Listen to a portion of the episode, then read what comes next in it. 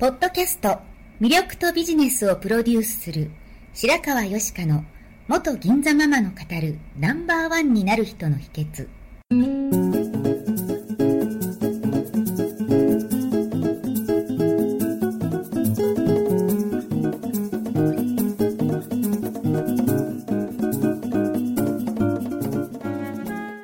外資系企業の OL から銀座のナンバーワンホステス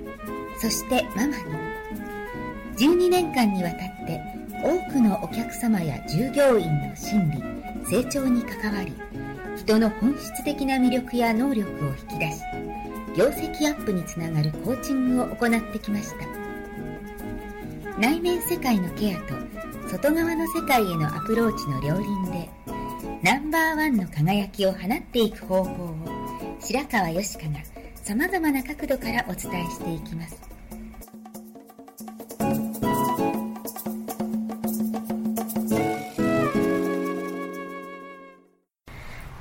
こんにちは。白川よしかです。今日もポッドキャスト番組を始めたいと思います。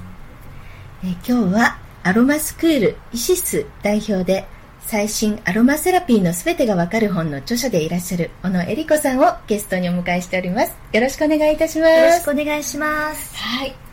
久々ですね。お久しぶりです。はい、でもなんかとっても素敵なサロンで癒されます。はい。なんかフェイスブックでもいつもこのハーブを摘んだりアロマを扱ってる、うん、素敵な笑顔の写真がたくさんあって。ありがとうございます。ちょっと恥ずかしいですね。はい。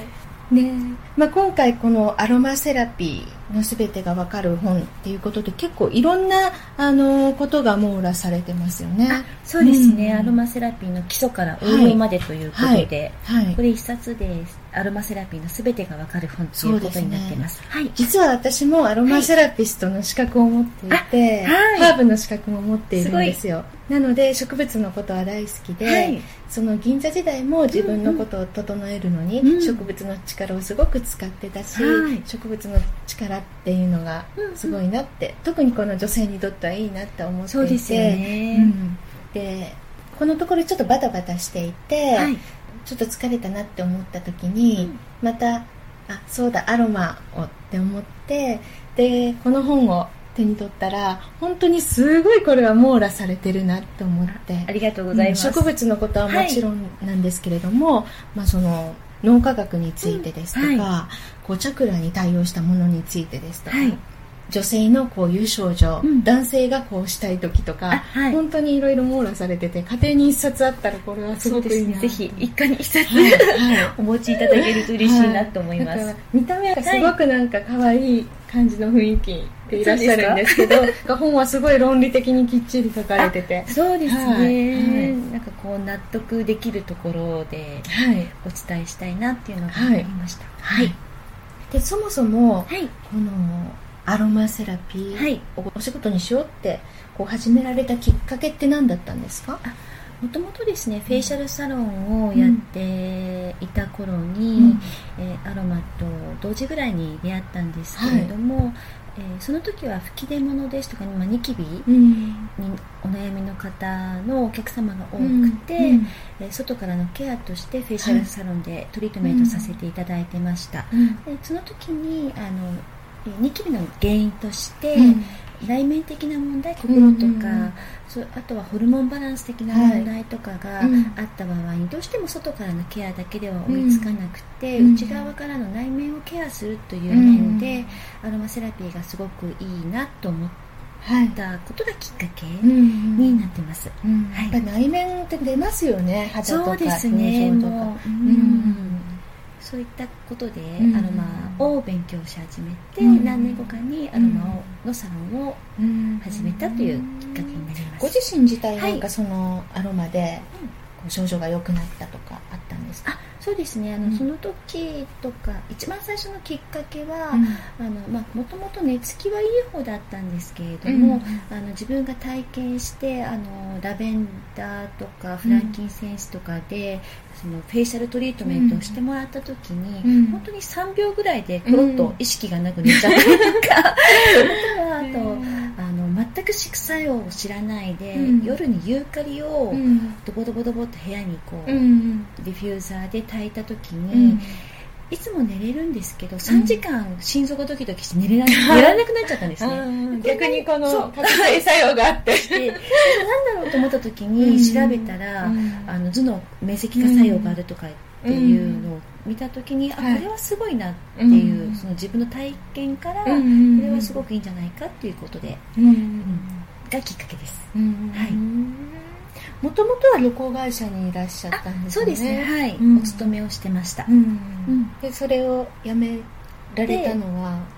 うん、一生できることをなさりたいそうですもともとちょっと体調く、忙しすぎて体調を崩したのがきっかけで辞めたんですけれども、まあ、次にやる仕事をする時にあたって、うん、あの一生できる何かお役に立てることっていうことで、うん、今までニキビだらけでな全然想像つかないですけど。2年間ぐらいニキビ面で下向いて歩いてたぐらいの感じだったんですよ、写真もその時のが1枚もないぐらいで、そうなんですか。そうなんですよ。でそういうのがこの、食事とか肌のケアの方法を変えた変えたことに治ったので、うんうん、こういうのをベースにして皆さんのお役に立てるんじゃないかなっていうことで、この仕事を選びました、はい、その心が肌に影響するっていうのもあると思うんですけれども肌とか見た目の状態が女性の心に影響するっていうのも大きいですもんね。大きいですね、肌の調子がいいだけでね一日気分が良かったりとか、そうですね、はい、なんか希望が持てたりしますよね。全然違いますよね、うんうんうんなんかそのアロマをお仕事にされるにあたって、はい、まあ、その1段階がそのフェイシャルのサロンで使い始められたと、はい、でまた2段階目にきっかけがあったんですね、そうですね、あのアロマを取り、サロンで取り入れてもかなり、もう何年も経ってる頃にちょっとこの、プライベートなことでちょっとい。ろんなことがあって、ありまして、うんうん、あの外出るのが億劫になったりとか、うんうん、ちょっと呼吸、まあ、ちょっとプチ打つ状態ですよね、うんうん、呼吸ができなくなったりとか、うんうん、そういったことが続いて、うんうん、あの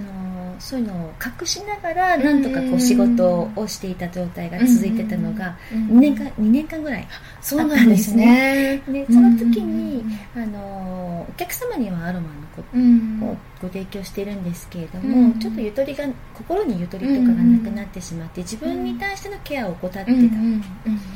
その時にふっとあのハーブをプランターで育ててまして、うんうん、ちょっと摘んだ時に、うん、レモンバームだったんですけれども、はい、そのふわっといい香りに、うん、なんかこう一瞬目が覚めたというか、うんうん、あの私は、ね、ハーブとかアロマの知識があるのに、自分に対してケアをしてなかったっていうことに気がついて、あのまた始めたところあれよあれよとこう前向きになって、いろんなことが変わっていったっていうのが時があったんですね。でそれをやっぱりその良さをその時に皆さんに伝えたいなっていう気持ちが強くなってっていうのがもう本を出すきっかけにもなったっていう感じになります。はい、じゃあもう皆さんのそういうあのちょっとマイナスになった状態を修復そうですね。されたいそうですね、うん。うん、あの心とか肌とか、うん、まあ、あらゆる感情のこう修復ができるのが植物には力があると思っているので、うん。うん、それをお役立ていただければなと思います、まあ、それを使命とされてるんですね、はい、はい、そう。まあ、この番組でもこの魅力とお仕事、を高めるっていうようなことをお伝えしてるんですけれども、はい、アロマを使って、その自分自身の魅力、はい、状態を良くすることもできるし、はい、脳の状態もコントロールできるってことですよね。そうですね。はい。うん、この8章にあなたの魅力をさらに高める脳内神経伝達物質とアロマセロピーってありますよね、はい、なんかねこういう脳内物質のことまでちゃんと書いてある本ってなかなかないですよねね。そうですね、うん、なんかそこはなんか脳内神経伝達物質っていうのは一番感情とか心とか行動力にもつながってるところだと思ってるんですね、うんうん、それであのそれを香りで一瞬にして脳内をその脳内神経伝達物質が変化することができるので、ある意味こう気持ちのコントロールとか、行動力とかそういったことにもプラスに働きかけることができる香りの良さっていうのが書いてあります、はい、達成感快楽をもたらすドーパミンとか、はい、闘志をみなぎらせるノルアドレナリンとか、はい、これ自分であの意図しては出せないけれども、うんうん、その自分でまあ頑張れることは頑張ったとして、うん、自分ではどうしようもない無意識の部分にアプローチしてくれるものがアロマっていうことですね。そうですね。はい。うんうんうん、そうちょっとこうお任せじゃないですけど。そうです。ちょっと気分が落ち込んだりとかした時に、うん、その幸せって思った時にこう分泌されるドーパミンが出る香り、まあ、グレープフルーツとかそうなんですけれども、そういうのをこう嗅ぐだけでも、脳内が強制的にその幸せ脳になるので、気持ちももうハッピーに変換できるっていうのがいいところだなと思ってます、はい、絵本の冒頭に書かれてますもんね。自分自身を幸福にすること、うん、それは人生の喜び豊かさを実現させる。はい、うん、そうですね。これ座右の銘的な感じですか？で もそれは本当にハーブと出会って、うん。は教えてくれたことをこう表現したらその言葉になった。っていう感じなんですけど、はい、今あの引き寄せの法則とかよくありますけれども、あれを単純に言うとあの同じ波動のものが引き寄せられるから、自分の状態を良くするといいものが、まあ、引き寄せられますよってことだと思うんですけれども、その自分の状態を良くするのにアロマはとっても、そうですね。まさにその立つってことですよね。はい、はい。ということで、今回は前半をお届けしました。次回、後半を楽しみにお待ちください。それではまた。最後まで聞いてくださりありがとうございました。本日の番組はいかがでしたか？これから少しずつお声をいただきながら、より充実した内容にしていきたいと思います。番組のご感想やご質問は、info 白川よしか .com までお寄せください。また http コロンスラッシュスラッシュ白川よしか .com のポッドキャストページからも受け付けております。お送りくださった方にはただいまプレゼントをご用意してますね。そしてさらに詳しいお話については無料メルマガビジョニスト通信にて